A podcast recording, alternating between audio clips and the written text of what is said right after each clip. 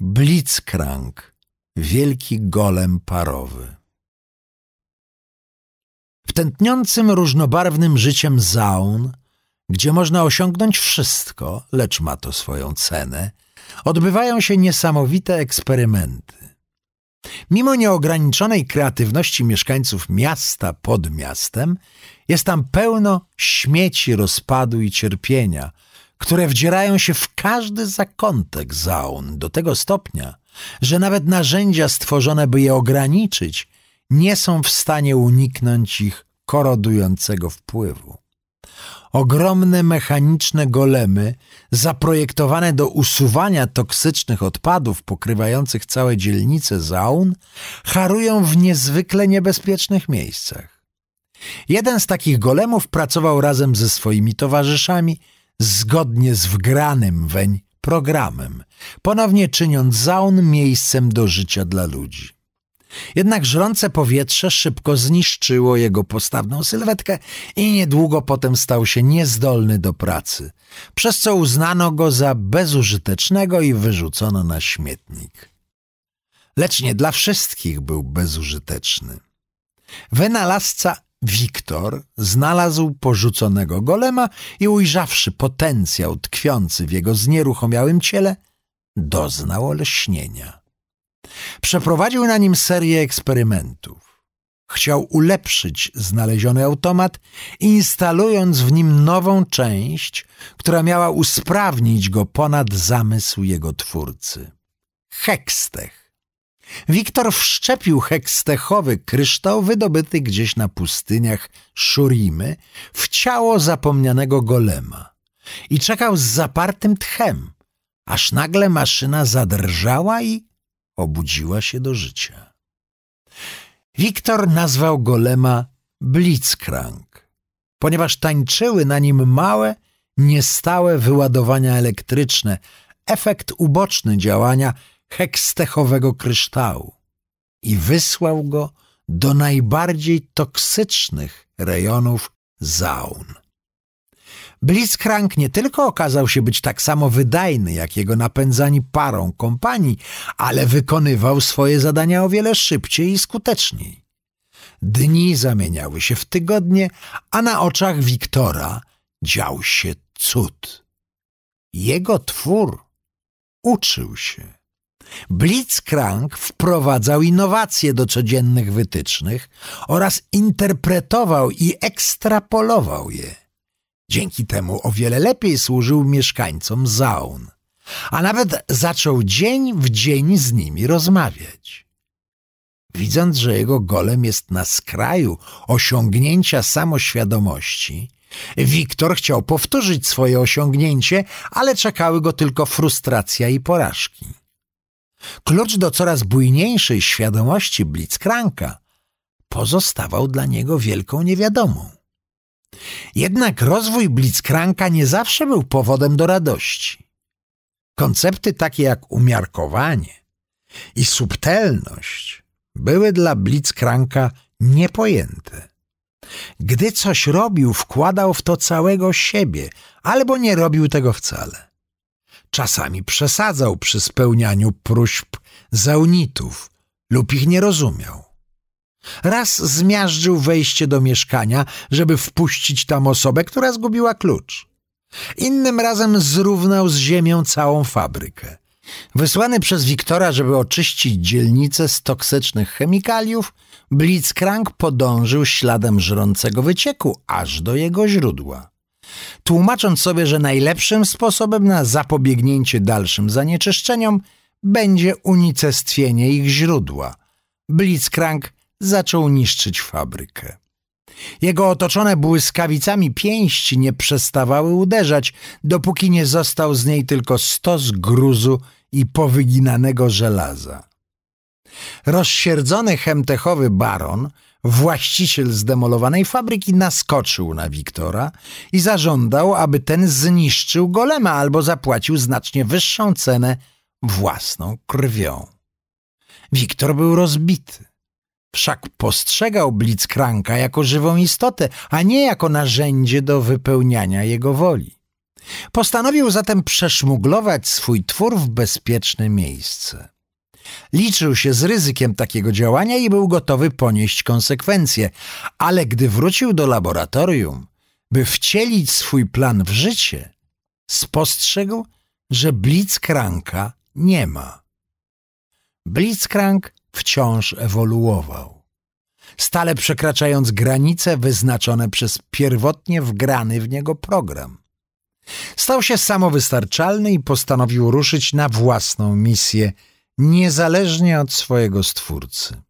Krążą plotki, że golem zaczął sam się ulepszać i dalej nieprzerwanie pracował, żeby nieść pomoc i zapewniać ochronę zaunitom bez przerw na otrzymywanie instrukcji. Patroluje teraz miasto pod miastem, samodzielnie decydując o tym, jaką ścieżką najlepiej poprowadzić Zaun, żeby stało się ono najwspanialszym miastem, jakie kiedykolwiek widział Valoran. Doktor Mundo, szaleniec z Zaun.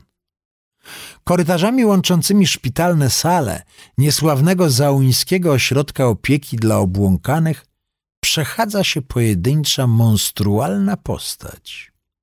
Stosowane przez nią metody są drastyczne. Jej piła chirurgiczna ostra, pacjenci zaś przerażeni. Ten człowiek nie jest bowiem żadnym lekarzem uznanym gdziekolwiek poza zakamarkami jego własnego umysłu. Choć jego prawdziwe imię zaginęło wśród minionego czasu oraz wspomnień, doktor Mundo był niegdyś egzekutorem jednego z najpotężniejszych czembaronów w Zaun. Jak na kogoś, kto utrzymywał się z zastraszania innych, był on wyjątkowo poczciwym człowiekiem, znanym ze swojej niesfornej uprzejmości. W rozmowie zawsze szybko przechodził na zdrobnienia czy koleżeńskie przezwiska i śpieszył z przyjacielskim poklepywaniem po plecach. Często pozostawał jednak błogo nieświadomy faktu, że nadepnął komuś na odcisk. Nie minęło wiele czasu, nim mocno nadepnął na odcisk swojemu szefowi. Czem baron postanowił uczynić swojego podwładnego przykładem własnej potęgi. Przekazał mężczyznę do ośrodka Oswald, miejsca, które zasłynęło z niehumanitarnego podejścia do pacjentów i wątpliwych lekarstw. Baron z satysfakcją obserwował, jak jego egzekutor został spętany i zaciągnięty do pomieszczenia z wyścielonymi miękkim materiałem ścianami, do najściślej strzeżonej celi w całym ośrodku.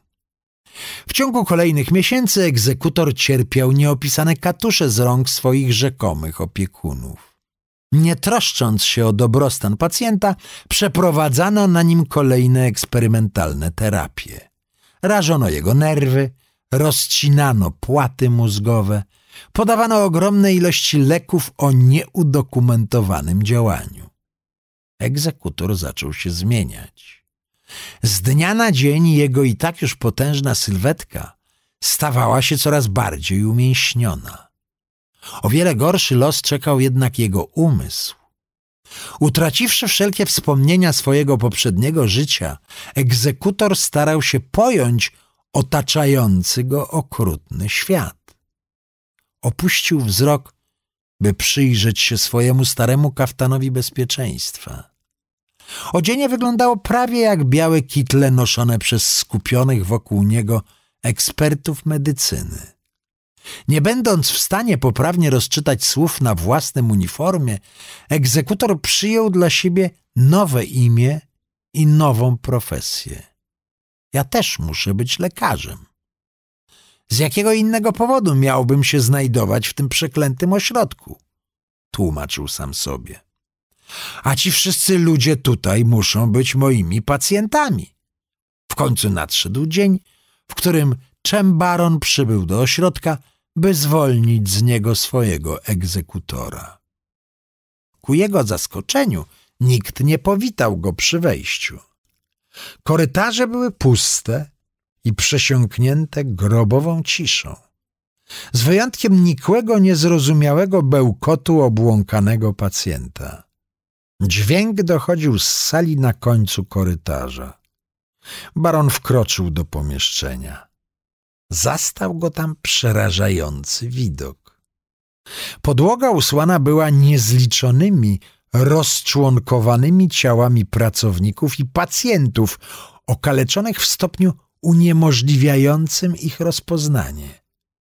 Nad nimi stało mocarne, fioletowe monstrum. Stwór bredził niezrozumiale, a z boku jego rozwartej paszczy zwisał ogromny niebieski język. Jego mięśnie były groteskowo uwypuklone przez zbyt małe ubrania, a pięść zaciskała się wokół uchwytu piły chirurgicznej. Baron zbladł, gdy jego wzrok trafił na oblicze potwora i rozpoznał w nim swojego dawnego egzekutora. Egzekutor natomiast, nie pamiętając już byłego pracodawcy, widział w baronie kolejnego pacjenta, który rozpaczliwie potrzebował leczenia. Fioletowe monstrum ruszyło ciężale w stronę Czembarona, niecierpliwie wymachując piłą. Baron dobył swojego chemtechowego pistoletu i wystrzelił. Pocisk przedarł się przez wznoszącą się przed baronem masę. Potwór zachwiał się, jednak zaledwie przez chwilę. Powstały w ciele stworzenia otwór szybko zasklepiły zwały mięśni, które błyskawicznie narosły nad raną. Potwór zatrzymał się na chwilę, spoglądając na barona z zaskoczeniem. Ty chory! wykrztusił z siebie.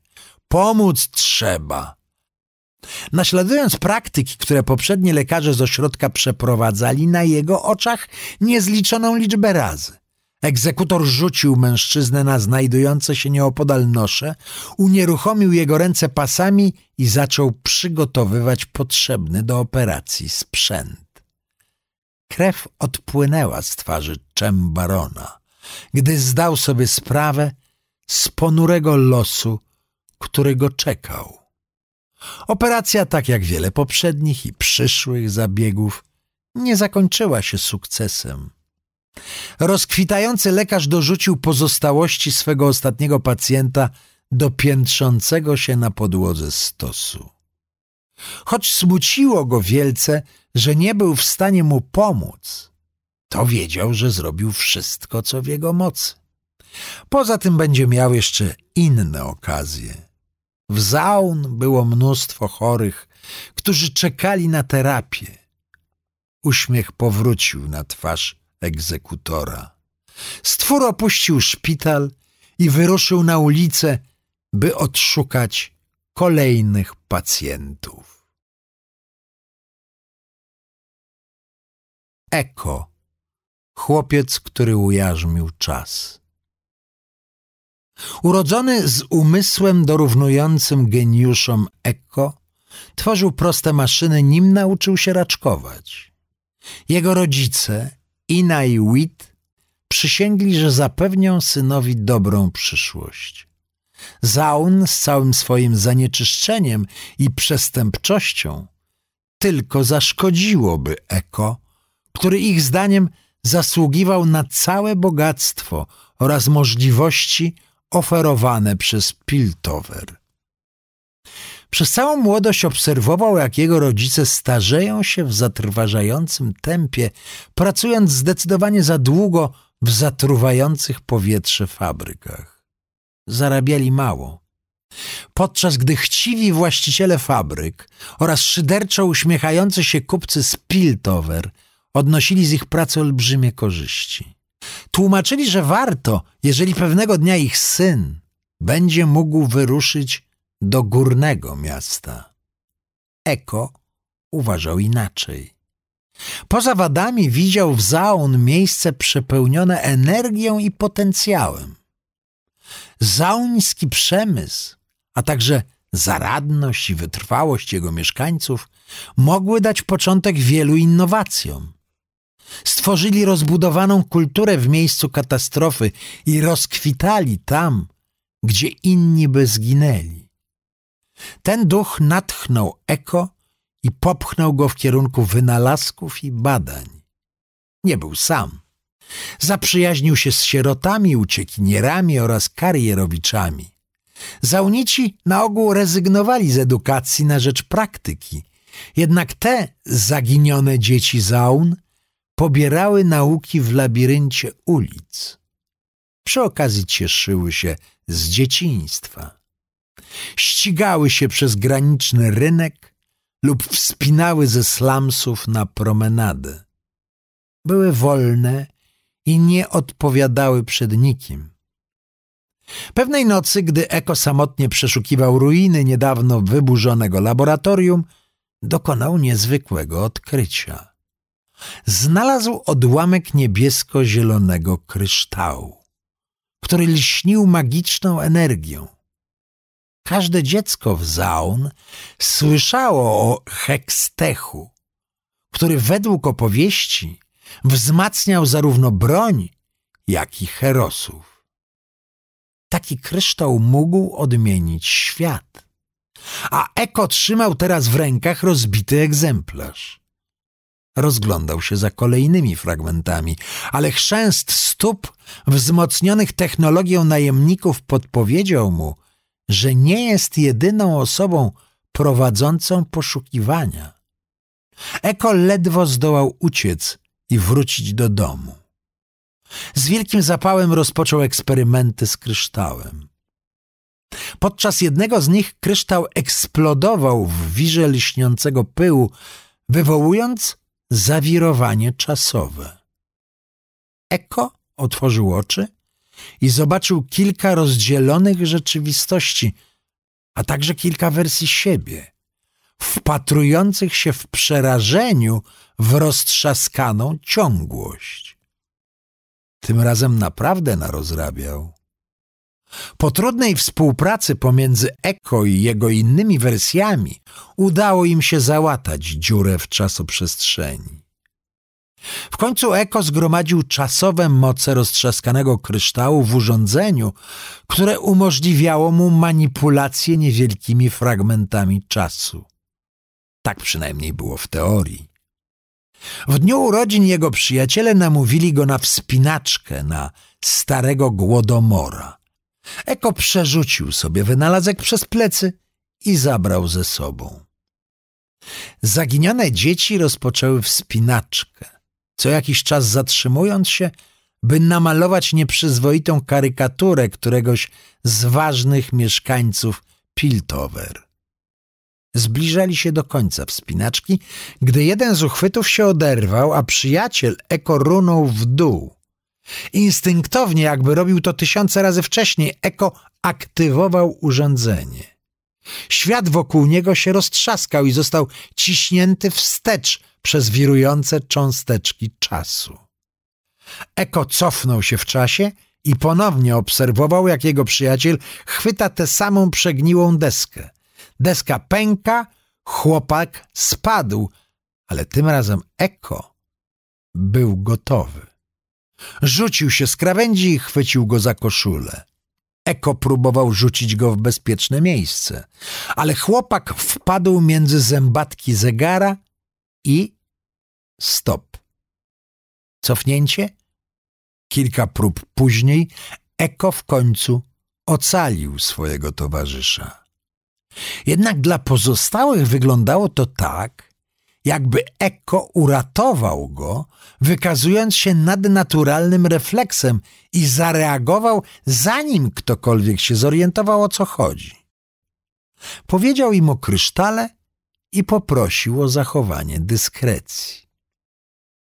Zamiast tego zaczęli się wykazywać coraz większą lekkomyślnością wiedząc, że eko będzie w stanie uchronić ich przed zagrożeniem. Z każdym użyciem okupionym wieloma błędami urządzenie do zakrzywiania czasu, które nazwał napędem zero, stawało się coraz bardziej stabilne. Jedynym, co go ograniczało, była liczba powtórek, które mogło znieść jego ciało, zanim poddało się zmęczeniu.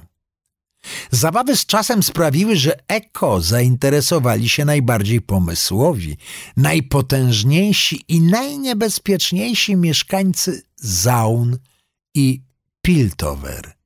Jego interesowali wyłącznie jego przyjaciele, rodzina oraz miasto. Marzyłby pewnego dnia jego rodzinne miasto stłamsiło tak zwane miasto postępu, gdy cały blask Piltover zostałby przyćmiony przez czysty geniusz oraz niezrównany charakter Zaun, które powstało nie dzięki wielkim bogactwom, ale niesłychanej brawurze. Może jeszcze nie ma planu, ale dysponuje nieograniczonym czasem na ziszczenie swojego marzenia. W końcu, skoro napęd Z może zmieniać przeszłość, to jak trudna może być zmiana przyszłości? Jana, szał burzy. Od dawien dawna ludzie zanosili modły wiatrom. Od żeglarzy marzących o sprzyjającej pogodzie do prześladowanych wzywających wiatr zmian. Śmiertelnicy zawsze pokładali nadzieję w nawałnicach i wichurach przewalających się po runterze. Co zaskakujące, wiatr czasami zdawał się odpowiadać na ich prośby.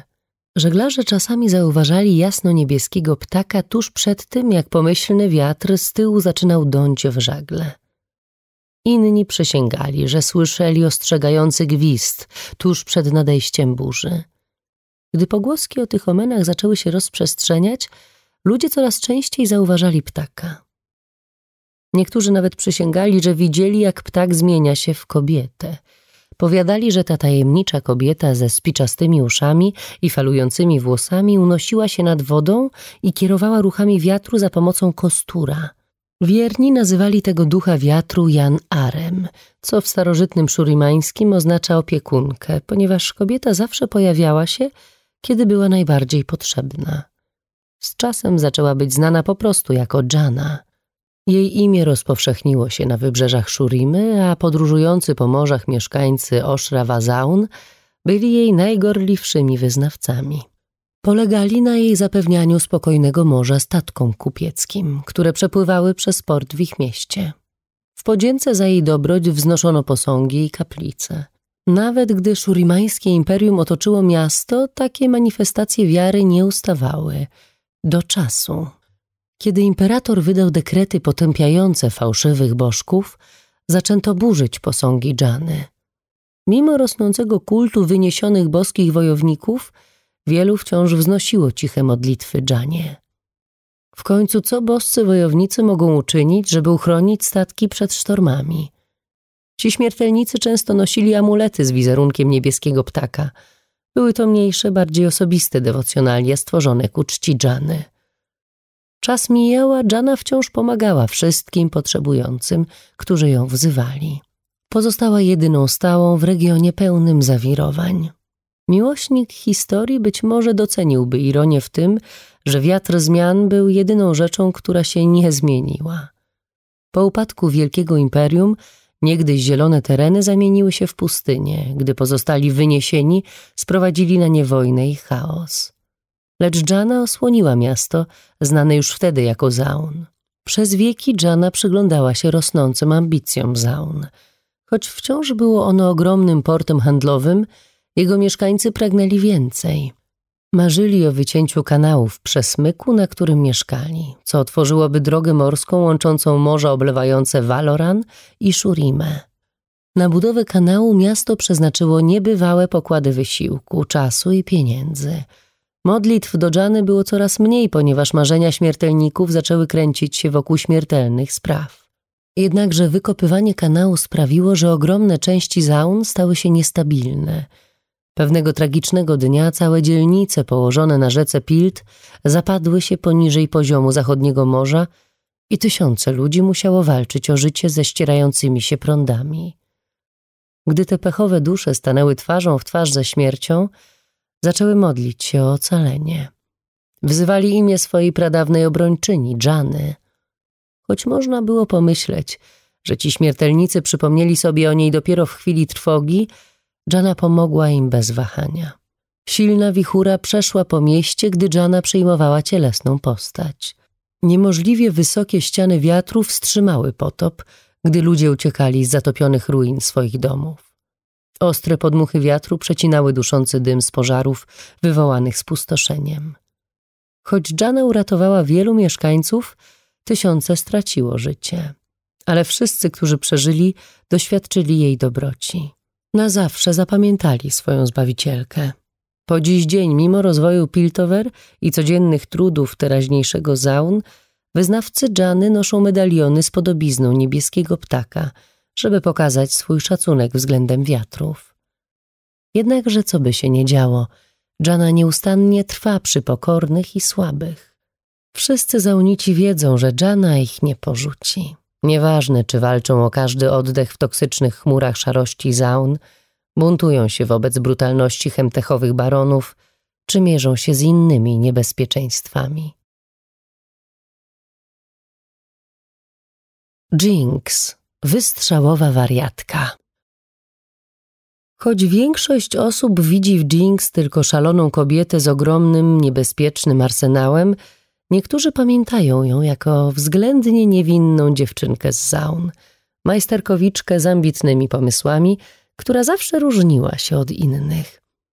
Nikt nie jest do końca pewien, co sprawiło, że to urocze dziecko wyrosło na nieprzewidywalną wariatkę, słynącą z niekontrolowanych aktów destrukcji. Lecz kiedy Jinx z łomotem wpadła do Piltover, jej wyjątkowy talent do siania anarchii natychmiast stał się legendarny. Z początku popularności Jinx przysparzały anonimowe żarty płatane mieszkańcom Piltover, szczególnie tym powiązanym z bogatymi klanami kupieckimi. Owe żarty były różne, od lekko denerwujących po niezwykle niebezpieczne. W dzień postępu zablokowała ulice, pozwalając biegać po nich zwierzętom wypuszczonym przez nią z menażerii hrabiego May. Utrudniła handel na całe tygodnie, wykładając słynne miejskie mosty uroczo niszczycielskimi ognistymi gryzakami. Raz udało jej się nawet przenieść wszystkie znaki uliczne w mieście w nowe i niesłychanie zastanawiające miejsca.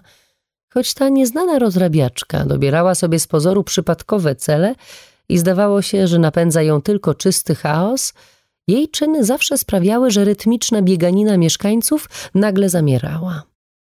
Oczywiście strażnicy przypisywali niektóre z jej przestępstw gangom chempanków z miasta pod miastem.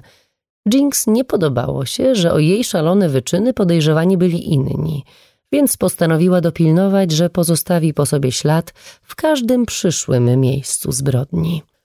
Niedługo później zaczęły krążyć plotki o tajemniczej niebieskowłosej dziewczynie z Zaun, wyposażonej w chemtechowe materiały wybuchowe, wyrzutnie rakiet z pyskiem rekina i karabin powtarzalny. Jednak władze uznały te doniesienia za absurdalne. Bo przecież jak zwykła pankuwa z ulicy mogła wejść w posiadanie tak śmiercionośnego arsenału? Wybuchowa seria Jinx wydawała się nie mieć końca, a próby złapania jej przez strażników spalały na panewce zaczęła oznaczać swoje niszczycielskie arcydzieła jaskrawym graffiti innymi wyzywającymi wiadomościami skierowanymi do Waj, nowej sojuszniczki szeryfa w walce z przestępczością. Reputacja Jinx stale rosła, a mieszkańcy Zaun byli podzieleni co do tego, czy należy okrzyknąć się bohaterką wobec tego, że daje się we znaki aroganckim pilciuchom, czy może jednak jest niebezpieczną wariatką wzmagającą napięcia między dwoma miastami. Po wielu miesiącach coraz większej rzezi Jinx ujawniła swój najambitniejszy plan. Swoją firmową, krzykliwie różową farbą namazała na ścianach ekliptycznego skarbca, jednej z najbardziej strzeżonych placówek w Piltover, bardzo niepochlebną karykaturę Waj oraz swoje dokładne zamiary związane ze zrabowaniem znajdujących się w środku pieniędzy. W Piltover i Zaun – Zapanował niepokój spowodowany wyczekiwaniem na obiecaną datę skoku. Wielu uważało, że nawet Jinx nie odważy się zrobić czegoś takiego i że nie zaryzykuje niemal gwarantowanego przeskrzynienia. Kiedy wreszcie nadszedł ten dzień, Vaj, szeryf Caitlin i strażnicy przygotowali pułapkę na Jinx na zewnątrz skarbca. Ale Jinx przemyciła się do środka w o wiele za dużej skrzyni z monetami, która została tam dostarczona kilka dni wcześniej – Gdy Waj usłyszała odgłosy pandemonium dobiegające z wewnątrz budynku, od razu wiedziała, że strażnicy zostali przechytrzeni po raz kolejny. Wpadła do skarbca, z którego w wyniku późniejszego pojedynku pozostały tylko tlące się zgliszcza. Rozweselona rozrabiaczka przepadła bez śladu. Po dziś dzień Jinx pozostaje na wolności i cały czas psuje krew mieszkańcom Piltover.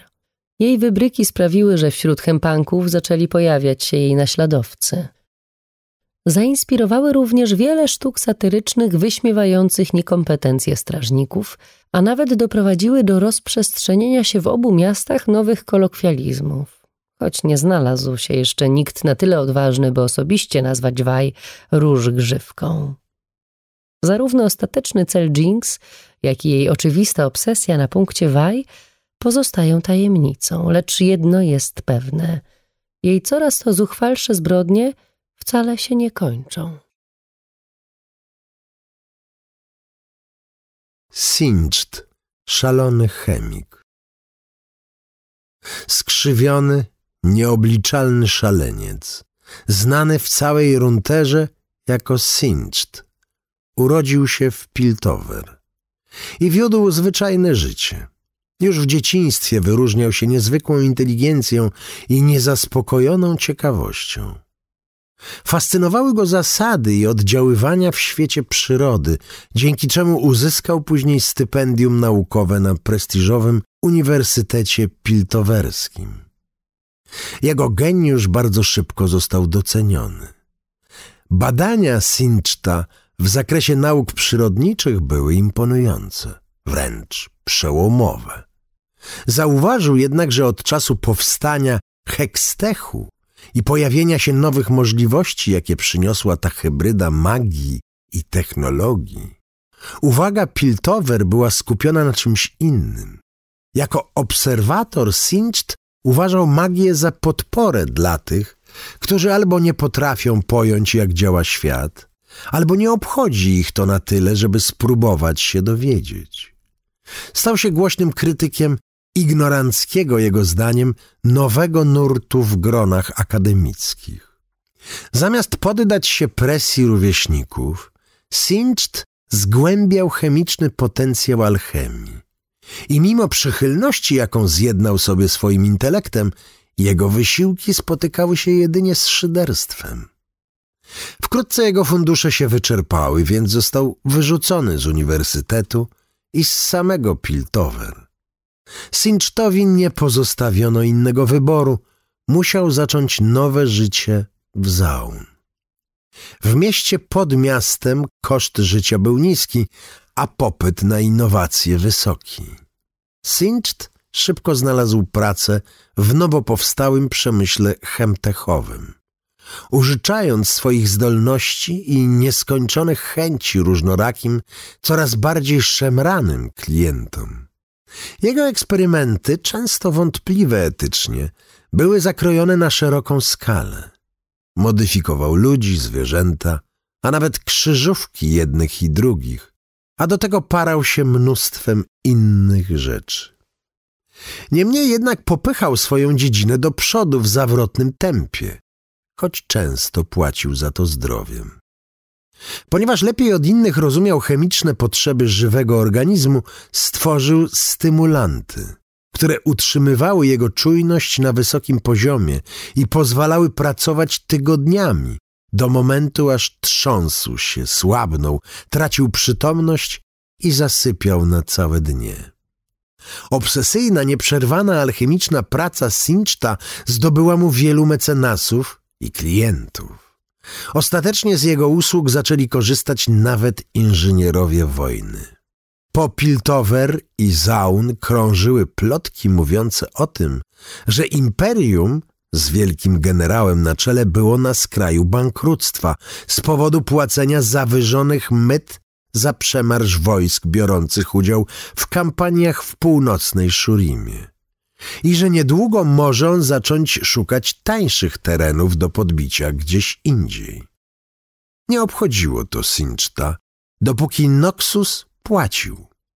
Po latach mniejszych, nieregularnych projektów do Sinchta zwróciła się noksjańska dowódczyni o imieniu Emystan, która najęła go, by pomógł jej przełamać pad w wojnie z Jonią. Poprosiła, aby stworzył nowy rodzaj broni, jakiej świat jeszcze nie widział, a płaciła naprawdę dobrze. Mogłaby bez problemu uczynić go bogaczem. Nie przejmując się niczym innym, Singed przelał cały swój intelekt, wiedzę i doświadczenie w tworzenie nowej broni. Owocem jego pracy był alchemiczny ogień, niestabilny, trudny do kontrolowania i niezmiernie przerażający. Kiedy wreszcie został wykorzystany w Jonii przeciwko wrogom Noxusu, wytwarzał tak wiele ciepła, że pękały kamienie. I skażał ziemię trującymi metalami do tego stopnia, że prawie nic już na niej nie wyrastało. Nawet sojusznicy Emystan byli wstrząśnięci, lecz nie na tyle, żeby okrzyknąć ją i Sinczta zbrodniarzami wojennymi. Teraz, mimo że nie musiał już gonić za funduszami, materiałami czy obiektami do eksperymentów, Sinczt zaczął odczuwać ciężar lat. Jego najnowsza praca dużo bardziej obracała się wokół biologii i miała o wiele większy zakres. Po niedawnej próbie scalenia zwierzęcia, człowieka i maszyny w jedno, jego laboratorium przypomina ruinę. Swoją twarz musiał owinąć bandażami, a jego obiekt testowy biega swobodnie po ulicach Zaun. Lecz Sinczta to nie zniechęciło. Opanowawszy do perfekcji kwestię niszczenia ciała, zaczął zgłębiać tajniki jego konserwacji i transformacji. I nie wyklucza istnienia możliwości, że nieubłagana śmierć wcale nie musi być kresem życia. Twitch Szczur zarazy Z urodzenia gryzoń roznoszący zarazę, z zamiłowania koneser brudu. Twitch to paranoiczny, zmutowany szczur, chodzący na dwóch łapach i przeszukujący odpadki zaun w poszukiwaniu skarbów, które jedynie dla niego mają wartość. Uzbrojony w zasilaną chemikaliami kuszę, Twitch nie obawia się ubrudzić pazurów i zasiada na tronie ze śmieci w swoim królestwie, w nieskończoność knując plany upadku ludzkości. Urgot Motor agonii Urgot zawsze wierzył w siebie. Jako kat i oprawca słabych stanowił uosobienie noksjańskich ideałów, według których siła stanowi najwyższą wartość. Każdy jego zamach toporem stanowił świadectwo tego stanu rzeczy. Sława Urgota rosła wraz ze stertą ciał piętrzących się u jego stóp. A onieśmielająca obecność kata utrzymywała w ryzach nieprzebrane zastępy wojowników. Mimo to wystarczyło jedno słowo, by przypieczętować jego los. Wysłany do odległego miasta Zaun w celu zlikwidowania rzekomego spisku przeciwko władcy Noxusu, Urgot zbyt późno się zorientował, że misja była tylko pretekstem, by opuścił stolicę na czas przewrotu przygotowanego przez uzurpatora Swaina. Otoczony przez ludzi hem baronów i rozwścieczony zdradą Urgot został zaciągnięty w głąb chemtechowej kopalni, która ciągnęła się pod zaun. Został pokonany i uwięziony. Koniec końców okazało się, że był nic nie wart. Trwał w piekielnych warunkach panujących w kopalni, bez słowa skargi, czekając na śmierć. W czeluści śmierć przybiera różne formy. Strażniczka kopalni baronesa Voss ofiarowywała czasami wolność w nagrodę za wyznania więźnia wydobyte podczas tortur. Wolność tę niosło ostrze jej miecza. Przez wrzaski odbijające się echem w długich podziemnych tunelach Urgot poznał cudowny charakter Zaun. Było w tym mieście coś szczególnego i wspaniałego, coś, co zdolne były przekazać nawet urywane wyznania wydobywające się z podrzynanych gardeł. Urgot nie wiedział, co to było, dopóki nie został doprowadzony przed oblicze woz, pełne obawy o to, że go złamie. Lecz gdy ostrze baronesy wgryzło się w jego ciało, Urgot zrozumiał, że udręka, jaką przeżył, zniszczyła je bardziej niż jakiekolwiek tortury, którym mogła go poddać baronesa. Czeluść uczyniła go silniejszym niż kiedykolwiek. To ból był sekretem Zaun. Jego śmiech towarzyszył Wos, gdy uciekała z kopalni. W głębinach zapanowała anarchia. Przejąwszy kontrolę nad więzieniem, Urgot rozkoszował się wymyślaniem nowych prób na przetrwanie. Wymienił te części swojego ciała, które uznał za najsłabsze i zastąpił je znalezioną tu i tam maszynerią. Technologia ta została stworzona przez tych, którzy bez niej nie mogliby przeżyć. Potrzeba matką bólu. Żadni strażnicy nie mieli odtąd prawa wstępu na obszary, które Urgot wyrwał z uścisku woz. Sami więźniowie obawiali się nowego pana bardziej niż okrutnej baronesy. W wielu z nich zrodził się fanatyczny respekt wobec Urgota, który raz za razem głosił gorączkowe kazania na temat natury mocy, miażdżąc karki tym, którzy nie chcieli go słuchać. Dopiero gdy w czeluści pojawił się noksjański agent, Urgot został zmuszony do stawienia czoła przeszłości. Choć szpieg rozpoznał go i prosił o pomoc w ucieczce, Urgot nie miał nad nim litości. Pobił go niemiłosiernie i rzucił jego połamane, bezwładne ciało w ciemną otchłań. To nie siła kieruje Noxusem, uświadomił sobie wtedy Urgot, lecz ludzie. A ludzie są słabi. Niepotrzebni są władcy. Niepotrzebne są kłamstwa. Nic nie powinno stawać na drodze czystego chaosu, towarzyszącego walce o przetrwanie. Wywołując zamieszki, w wyniku których podpalona została jedna z żył Chemtechu, Urgot zdołał wstrząsnąć całym miastem leżącym nad kopalnią i rozerwać bramy więzienia w eksplozji porównywalnej z tą, która zrodziła Zaun. Wielu więźniów zginęło. Tysiące uciekły do slumsów. Jednak tak jak zawsze ci najbardziej wartościowi przetrwali. Od tamtego dnia rządy terroru Urgota tylko się umacniały. Przemienione w odrażającą mieszankę industrialnej machinerii i noksjańskiej brutalności, mordował baronów i ich przybocznych jednego po drugim, gromadząc armię popleczników wśród uciskanych mas zaun. Mówiono, że jest nowym zbawcą, który usunie zacisk ciemiężców z szyi wszystkich szarych zaunitów. Jednak jego czyny nie odróżniały jednych od drugich, albowiem Urgot poddawał próbie wartości zarówno słabych, jak i potężnych. Ci, których oszczędził podczas swoich zabójczych prób, dowiadywali się jednego. On nie miał zamiaru przewodzić, lecz przetrwać. Gdyby inni dowiedli swojej wartości, również by przetrwali. Gdy Urgot wreszcie zaatakował reprezentantów piltowerskich klanów kupieckich, strażnicy zmuszeni byli interweniować. Zaciągnęli go skutego w łańcuchy do umocnionej celi więziennej, choć to tylko potwierdziło legendarny status motoru agonii wśród gangsterów, złodziejaszków i zapomnianych. Piltover nie pierwsze zakuło Urgota w kajdany.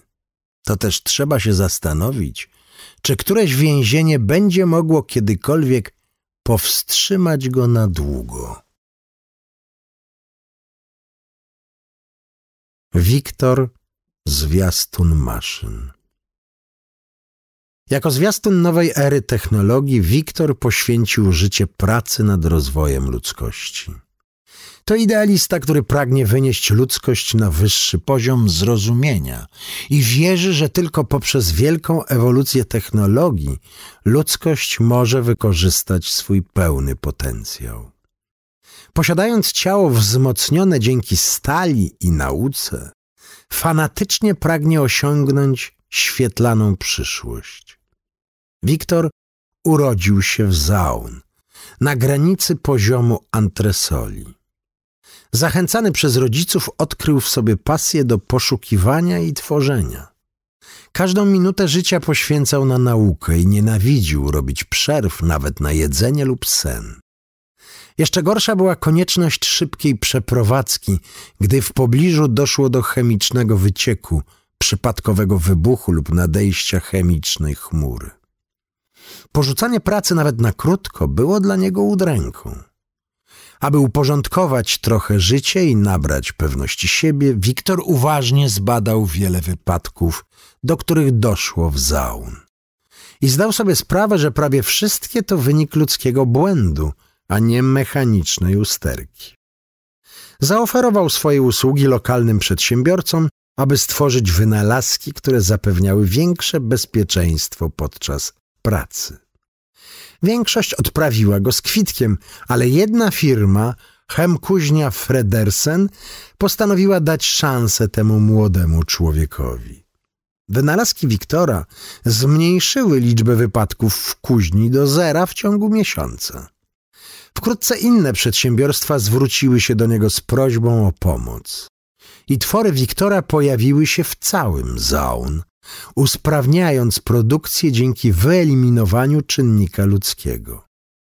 W końcu w wieku 19 lat otrzymał zaskakującą ofertę z prestiżowej Akademii Techmaturgii w Zaun. Jednakże jego praca zwróciła uwagę profesora Stanwicka z Piltover, który przekonał go, aby opuścił miejsce zamieszkania i udał się do Akademii w Piltover. Tam mógłby pracować w niezwykle zaawansowanych laboratoriach i mieć dostęp do wszelkich zasobów miasta postępu.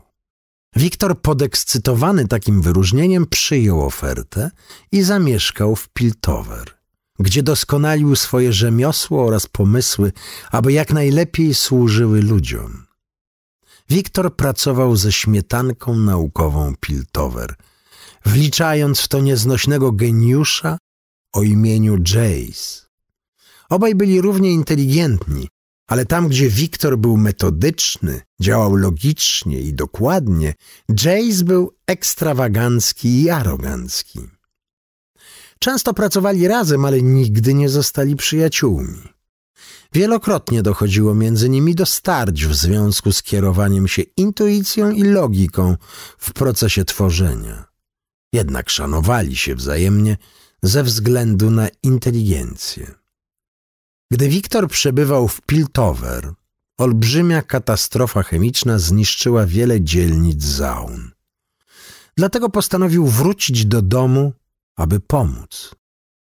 Wykorzystując skomplikowaną serię obejść kognitywnych na technologii automatów, stworzył swojego własnego golema Blitzcranka, aby pomagał przy sprzątaniu. Blitzcrank uratował wiele ludzkich istnień i zdawało się, że rozwinął w sobie wrażliwość, czego Wiktor nie przewidział. Nawet po opanowaniu katastrofy Wiktor pozostał w zaun, aby wesprzeć dotkniętych przez toksyny. Za pomocą golema próbował wykorzystać swój techmaturgiczny talent, aby uratować życia skażonych ludzi. Ostatecznie nie udało im się zapobiec ich śmierci i każdy z nich wyruszył w swoją stronę. Mimo, że Wiktor był zrozpaczony utratą tylu istnień w Zaun, praca ta nauczyła go wiele na temat łączenia ludzkiego ciała z technologią i tego, jak ludzie mogą stać się dzięki niej lepsi. Gdy kilka tygodni później Wiktor powrócił do Piltover, odkrył, że profesor Stanwyck zorganizował sympozjum na temat Blitzcranka i przedstawił badania Wiktora jako własne. Wiktor złożył oficjalną skargę do władz Akademii, ale wyjaśnienia, że Blitzcrank jest jego dziełem, zostały zignorowane. Zwrócił się więc o pomoc do Jace'a, aby ten potwierdził jego słowa, ale kolega odmówił jeszcze bardziej pogłębiając dzielącą ich przepaść.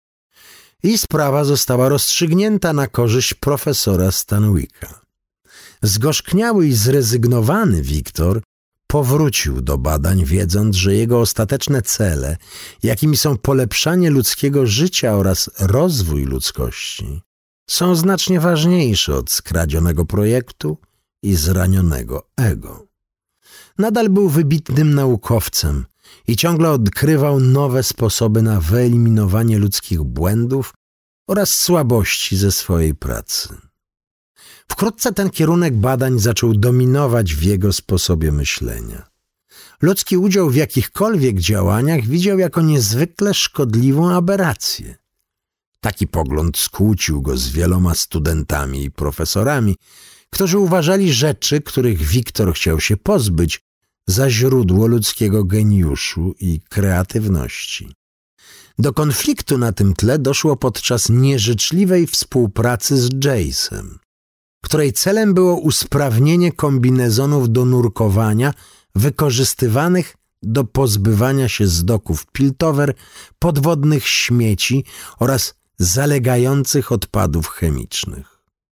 Ulepszone przez Wiktora i Jace'a kombinezony umożliwiały nurkom zanurzenie się na większą głębokość, dłuższe pozostawanie pod wodą oraz podnoszenie większych ciężarów. Jednakże wielu z nich twierdziło, że widziało w głębinach widmowe światła lub cierpiało z powodu halucynacji. Gdy nurkowie doświadczali takich symptomów, wpadali w panikę, co często prowadziło do śmierci ich samych lub innych nurków. Wiktor uznał, że problem nie jest natury technicznej, a spowodowany jest tym, że nerwy nurków nie wytrzymują zanurzenia w mrocznych głębinach. Stworzył chemiczny hełm, który umożliwiał operatorowi na powierzchni ominięcie reakcji strachu nurka i na dobrą sprawę kontrolowanie go. Podczas dyskusji na temat wolnej woli oraz zniewolenia umysłowego pomiędzy Wiktorem a Jace'em prawie doszło do rękoczynów. I obaj przysięgli, że nigdy więcej nie będą ze sobą pracować. Jace zgłosił ten incydent władzom uczelni i Wiktor został potępiony za naruszanie podstawowych praw człowieka, chociaż jego zdaniem te badania mogły uratować wiele ludzkich istnień. Wyrzucono go z akademii, więc przeniósł się do swojego starego laboratorium w Zaun, zniesmaczony prymitywnym myśleniem mieszkańców Piltover. Samotny w ciemnościach Wiktor pogrążył się w depresji, przeżywając traumę związaną z tym wydarzeniem przez wiele tygodni. Miał przed sobą moralny dylemat, z którym musiał się zmierzyć po raz kolejny, przekonując się, że ludzkie emocje i słabości stoją mu na drodze. Chciał pomóc ludziom, ulepszając ich ponad ich naturalne ograniczenia, aby unikać błędów i ratować istnienia. Kiedy zdał sobie sprawę z tego, że on sam również ulega takim emocjom, pozwalając, by jego naiwna wiara w dobre intencje wzięła górę nad wrodzoną rezerwą, która znieczulała go wobec ludzkich ułomności, doznał oświecenia. Doskonale wiedział, że nie może oczekiwać od innych czegoś, czego on sam nie robi.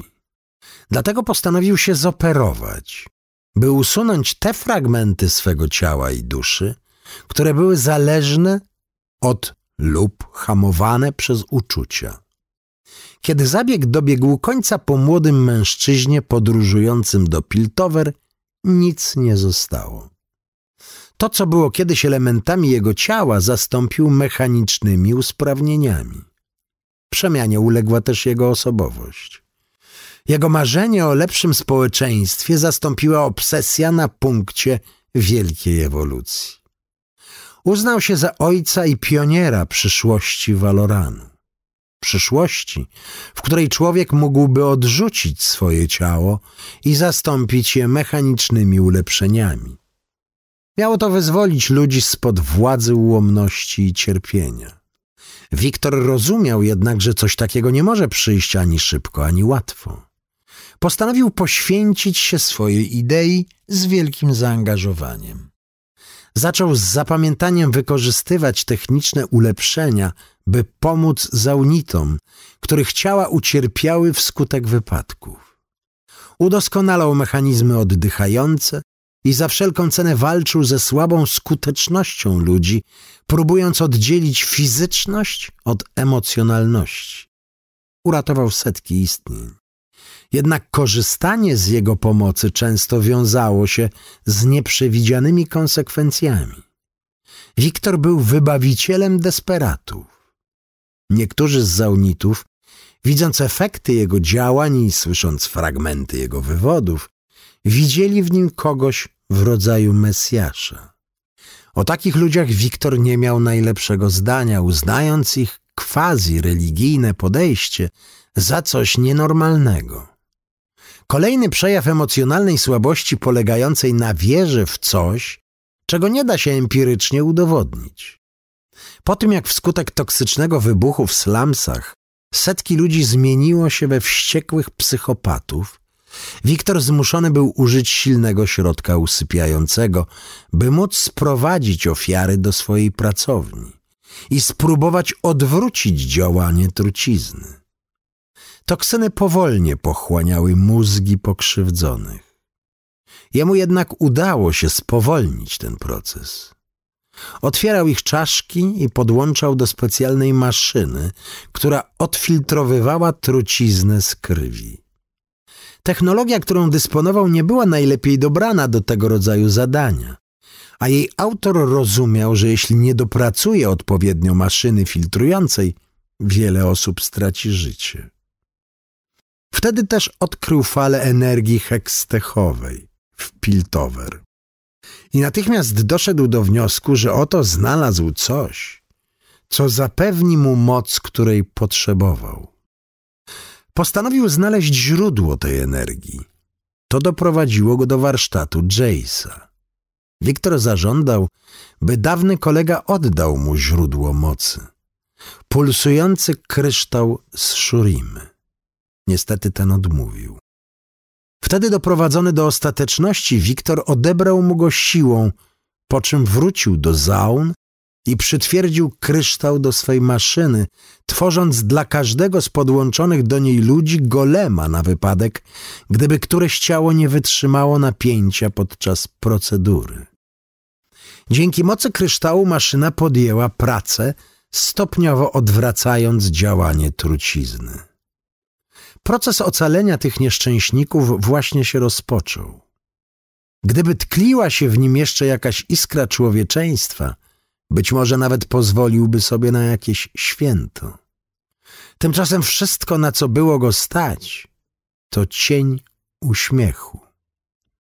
Niestety, zanim proces dobiegł końca, owładnięty zemstą Jace zaczął niszczyć pracownię Wiktora młotem. Osoby tak aroganckie i głupie jak Jace nigdy nie słuchają głosu rozsądku. Dlatego Wiktor od razu rozkazał robotom go zabić. Walka była zaciekła i skończyła się dopiero wówczas, gdy Jace rozbił na kawałeczki skradziony mu kryształ i uśmiercił tych, którzy mieli zostać uratowani, obracając cały budynek w stertę gruzu i stali. Po tym wydarzeniu Jace wrócił do Piltover jako bohater. A Wiktor cudem uniknąwszy zagłady znów zajął się realizowaniem swojej misji pozbawiania ludzi szkodliwego w skutkach wpływu uczuć na działanie. Dla niego to, co zrobił Jace, było kolejnym dowodem na słuszność własnych przekonań i tylko wzmocniło pragnienie wyzwolenia ludzi spod jarzma emocji. Krótko po tym wydarzeniu nasłał naszpikowanych chemikaliami oprychów, by splądrowali warsztat Jace'a. Twierdził jednocześnie, iż działanie to nie ma nic wspólnego z aktem zemsty i że chodzi mu tylko i wyłącznie o sprawdzenie, czy aby jego przeciwnik nie posiada kawałków kryształy z szurimy, które można by wykorzystać dla dobra ludzkości. Napadł się nie powiódł A Wiktor przestał myśleć o wrogu. Ponownie skupił się na zintensyfikowaniu starań mających doprowadzić ludzkość do wyzbycia się słabości i osiągnięcia wyższego stopnia ewolucji. Bywa, że takie działania wykraczają poza to, co uznaje się za etycznie dopuszczalne w Piltover i Zaun. Ale niewątpliwie bez nich wspaniała ewolucja Wiktora nie byłaby możliwa.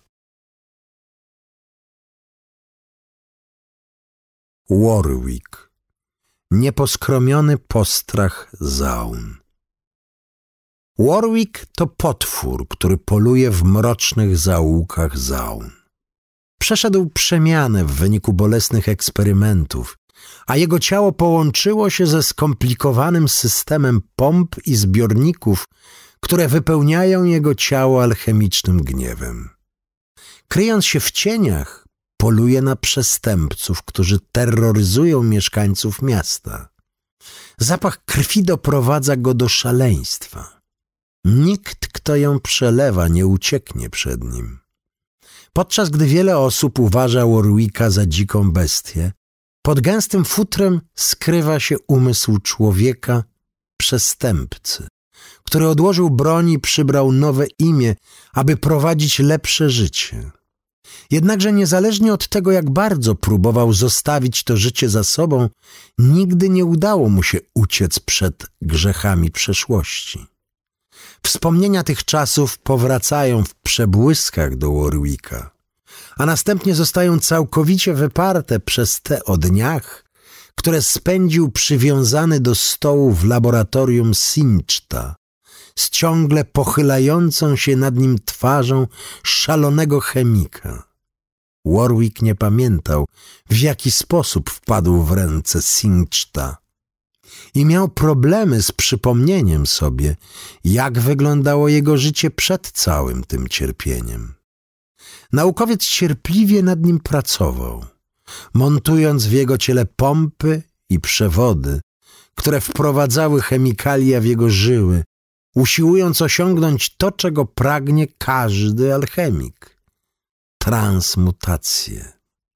Sincht chciał ujawnić prawdziwą naturę swojego obiektu badań. Morderczą bestię drzemiącą głęboko w dobrym człowieku. Chemikalia, które krążyły w żyłach Warwicka, przyspieszały gojenie się ran. Dlatego Sincht mógł stopniowo i boleśnie przekształcać człowieka. Gdy jego dłoń została odrąbana w trakcie eksperymentu, Sincht przymocował ją ponownie, wzmacniając ją potężnymi pneumatycznymi szponami, dzięki czemu Warwick był o krok bliżej osiągnięcia swojego prawdziwego potencjału. Na plecach zamontowano mu chemiczny zbiornik, który podłączono do jego systemu nerwowego. Za każdym razem, gdy odczuwał gniew, nienawiść lub strach, Zbiornik wypełniał jego żyły płynną furią, która w pełni przebudzała drzemiącą w nim bestię. Zmuszony był wytrzymać każde cięcie skalpela szalonego chemika. Jak zapewniał go Sincht, ból był konieczny, ponieważ stanowił wspaniały katalizator do jego przemiany. Mimo, że chemikalia w ciele Warwicka szybko leczyły wszelkie rany fizyczne, jego umysł został zniszczony przez niekończącą się agonię. Warwick nie mógł przypomnieć sobie nawet jednej rzeczy ze swojej przeszłości. Widział tylko krew. Jednak w pewnym momencie usłyszał krzyk małej dziewczynki. Wołała coś, czego nie był w stanie zrozumieć. Brzmiało jak imię. Zapomniał o tym. Wydawało mu się, że tak będzie lepiej. Ból wkrótce przyćmił wszelkie inne myśli. Została tylko krew. Mimo, że jego ciało i umysł były zniszczone po wielu tygodniach spędzonych na stole, Warwick uparcie opierał się mającym go przemienić chemikalium. Z jego oczu zamiast łez ciekły toksyny wykasływał żrącą flegmę, która paliła go w piersi, a potem wyżerała płytkie dziury w podłodze laboratorium. Przywiązany do zimnego stołu, Warwick cierpiał w agonii przez niezliczone godziny, aż jego ciało w końcu się poddało. Po przedwczesnej śmierci swojego obiektu badawczego, Singed pozbył się ciała w masowym grobie w slumsach Zaun. A potem skierował swoje myśli ku kolejnemu eksperymentowi. Jednakże to śmierć okazała się być prawdziwym katalizatorem koniecznym do transformacji Warwicka. Gdy leżał nieruchomo na stosie ciał, chemikalia w końcu mogły dokończyć dzieła. Zbiornik na jego plecach zaczął działać. Jego ciało zwijało się w nienaturalny sposób. Kości wyginały się i łamały, kły rosły, ścięgna rwały, a potem leczyły w alchemicznym blasku. Martwe fragmenty ciała były zastępowane nowymi i silniejszymi. Zanim jego serce zaczęło bić ponownie, mężczyzna, którym był Warwick i całe jego wcześniejsze życie zniknęły bezpowrotnie. Przebudził się głodny. Wszystko go bolało. Liczyło się tylko jedno potrzebował krwi. Pierwsza należała do szabrownika, który przeszukiwał masowy grób. Następna zaś do kapłanki wspaniałej ewolucji, która poszukiwała członka swojej trzutki. Potem źródłem krwi stali się praktykant Spiltover, który postanowił skrócić sobie drogę, kupiec próbujący umknąć przed gangiem, handlarz, sędzia, Hempang. Założył swoje leżenie niedaleko miejsca, które wywoływało wspomnienia w jego zwierzęcym umyśle. Stamtąd kontynuował mordowanie nie przejmując się tym, kogo dosięgną jego pazury.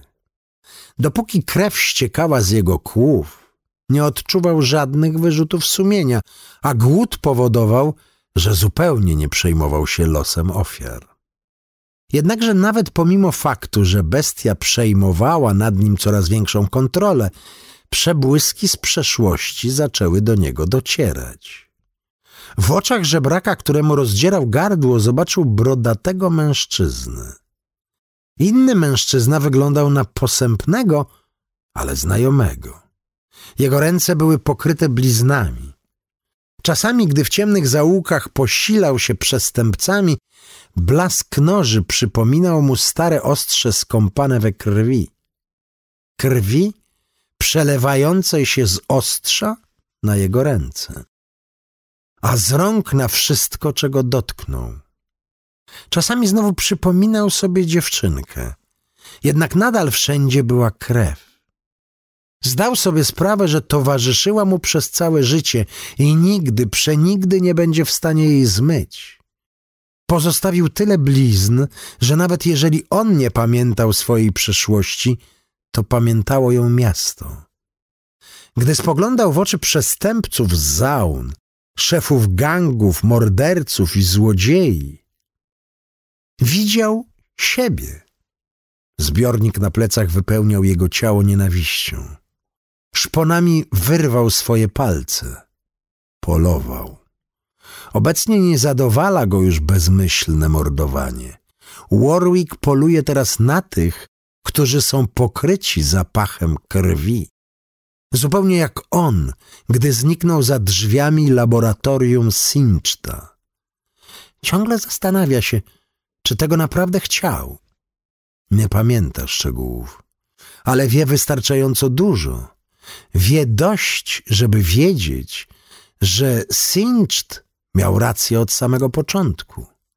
Dobry człowiek był kłamstwem, które wyszło na jaw. Nazywa się Warwick jest mordercą, a w mieście jest wielu morderców do upolowania.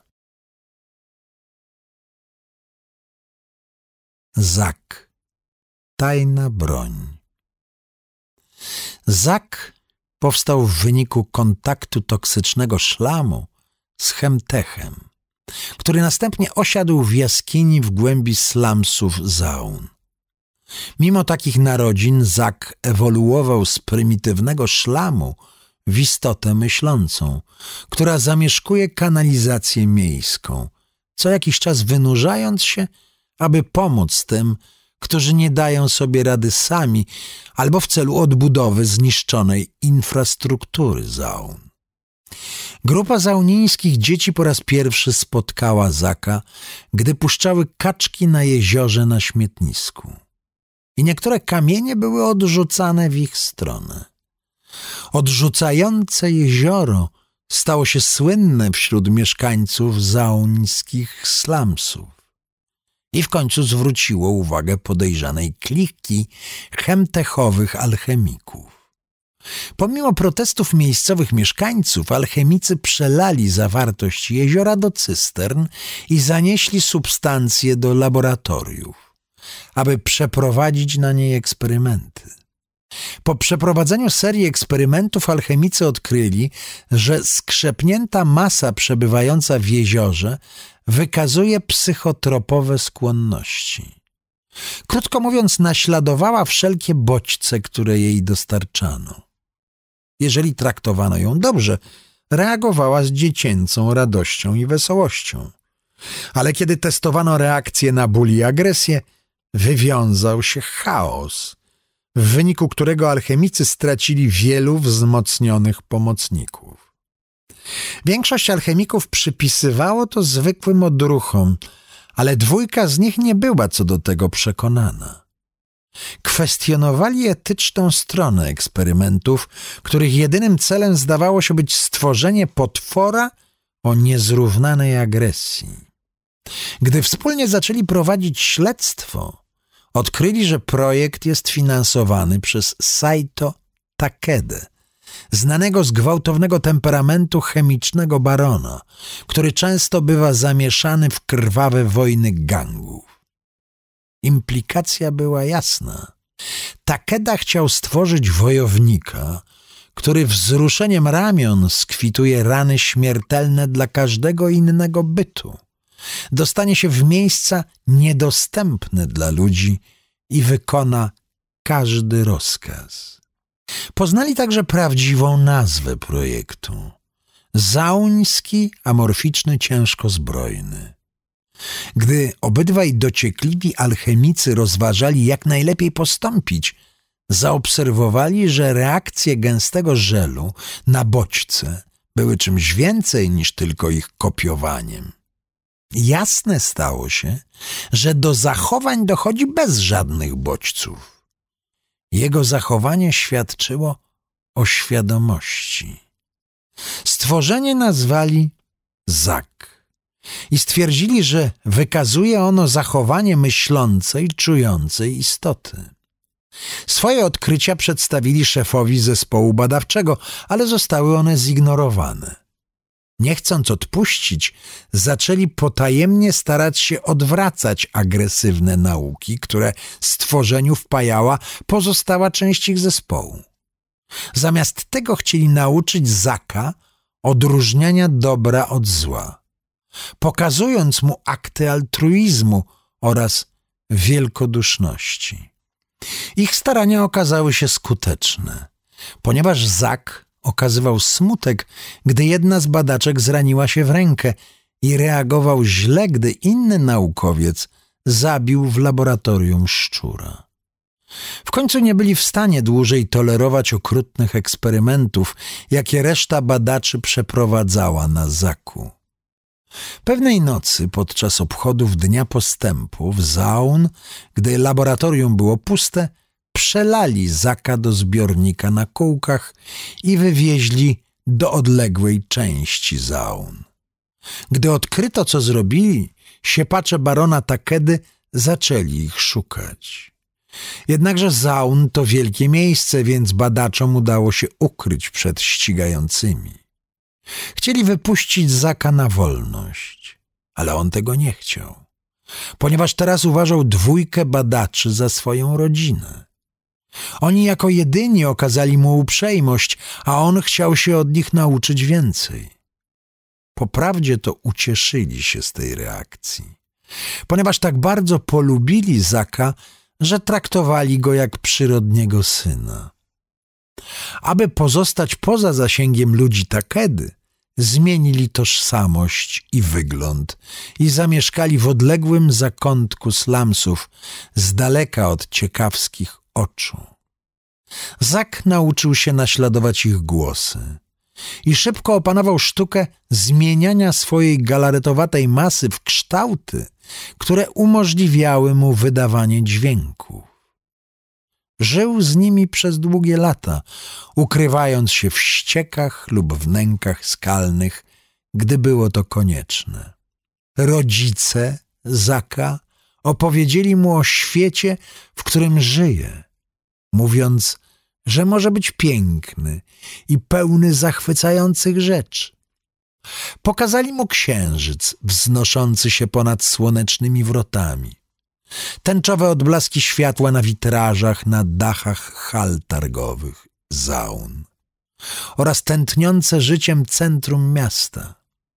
Wyjaśnili mu także, że świat potrafi być okrutny, a Zak przekona się sam, że ludzie czasami są niemili, nieuprzejmi, nienawistni i uprzedzeni. Zak odrzucił takie zachowania i pomagał rodzicom, gdy tylko mógł, podczas gdy oni wykorzystywali swoje umiejętności, aby pomagać ludziom bez ściągania na siebie przesadnej uwagi. Robili co w ich mocy, aby leczyć chorych, naprawiać zniszczone maszyny i wykorzystywać wiedzę o chemtechu w dobroczynny sposób. To były wspaniałe lata dla Zaka. Wędrował po Zaun przez praktycznie nieskończoną sieć rur oraz liczne skalne pęknięcia. Mimo, że Zak był istotą świadomą, zbyt dużo bodźców ze środowiska mogło czasami przytłoczyć jego zmysły i sprawić, że tymczasowo przejmował dominujące wokół niego emocje na dobre lub na złe. Czasami nie mógł powstrzymać się przed pomaganiem gnębionym i uciskanym przez przestępców, przez co plotki o jego obecności rozprzestrzeniły się po Zaun. Chociaż większość opowieści było związanych z tym, że pomagał ludziom, niektóre przypisywały mu niszczycielskie działania. Zniszczenie fabryki lub rozdarcie skał w pobliżu jednej z dzielnic. W końcu te plotki dotarły do Saito Takedy, który wysłał bandę wzmocnionych osiłków, aby odzyskali to, co uważał za swoją własność. Jego alchemicy próbowali bezskutecznie odtworzyć proces, dzięki któremu powstał Zak, używając kropel ze zbiornika, w którym przebywał. Takeda chciał odzyskać stworzenie, a jego wzmocnieni ludzie otoczyli dom rodziców Zaka i zaatakowali. Ci nie poddali się bez walki. Ponieważ byli badaczami chemtechu i posiadali środki, którymi mogli się bronić. Ale ich opór nie mógł trwać wiecznie i w końcu zostali zabici. Pomimo tego, że Takeda kazał sprowadzić ich żywych. Zak badał podziemia mieszczące się głęboko pod zaun. Ale wyczuł kłopoty, w jakich znaleźli się jego rodzice i pędził rurami na pomoc. Przybył za późno, by ich uratować. A furia, która ogarnęła go na widok ich martwych ciał, była nieporównywalna do czegokolwiek, co kiedykolwiek widzieli ludzie barona. Zak zaatakował, prezentując srogi pokaz rozciągania, druzgotania i miażdżenia. Pochłonięty przez cierpienie i gniew, zniszczył szereg pobliskich domostw, a gdy walka dobiegła końca, wszyscy wzmocnieni mordercy byli martwi. Gdy silne emocje wywołane walką opuściły Zaka, zniszczenie domów poruszyło jego sumienie i poprzysiągł, że będzie kontynuował dobrą pracę swoich rodziców. Pomógł odbudować to, co zniszczył. Ale gdy praca została skończona, natychmiast zniknął w sieci rur.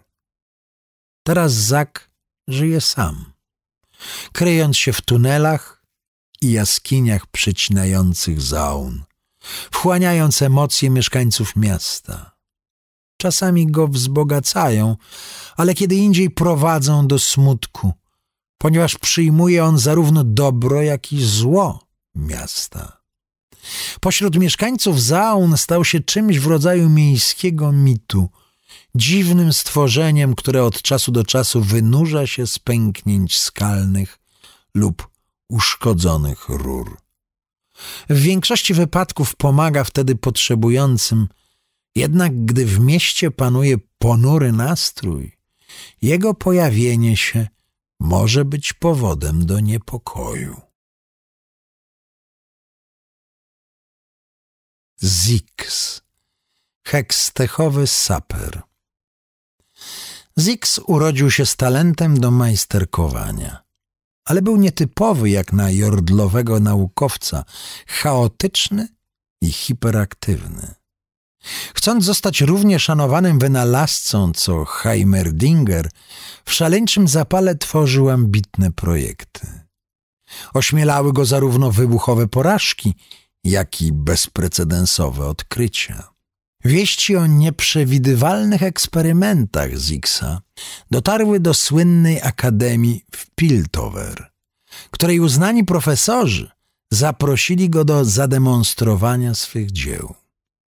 Charakterystyczna dla niego niedbałość w sprawach bezpieczeństwa sprawiła, że prezentacja zakończyła się przedwcześnie, gdyż silnik hekstechowy Zixa przegrzał się i eksplodował, tworząc ogromną wyrwę w ścianie akademii. Profesorzy otrzepali się z kurzu i poprosili go o opuszczenie budynku. Zrozpaczony Zix przygotował się do powrotu do Bundle City w Niesławie.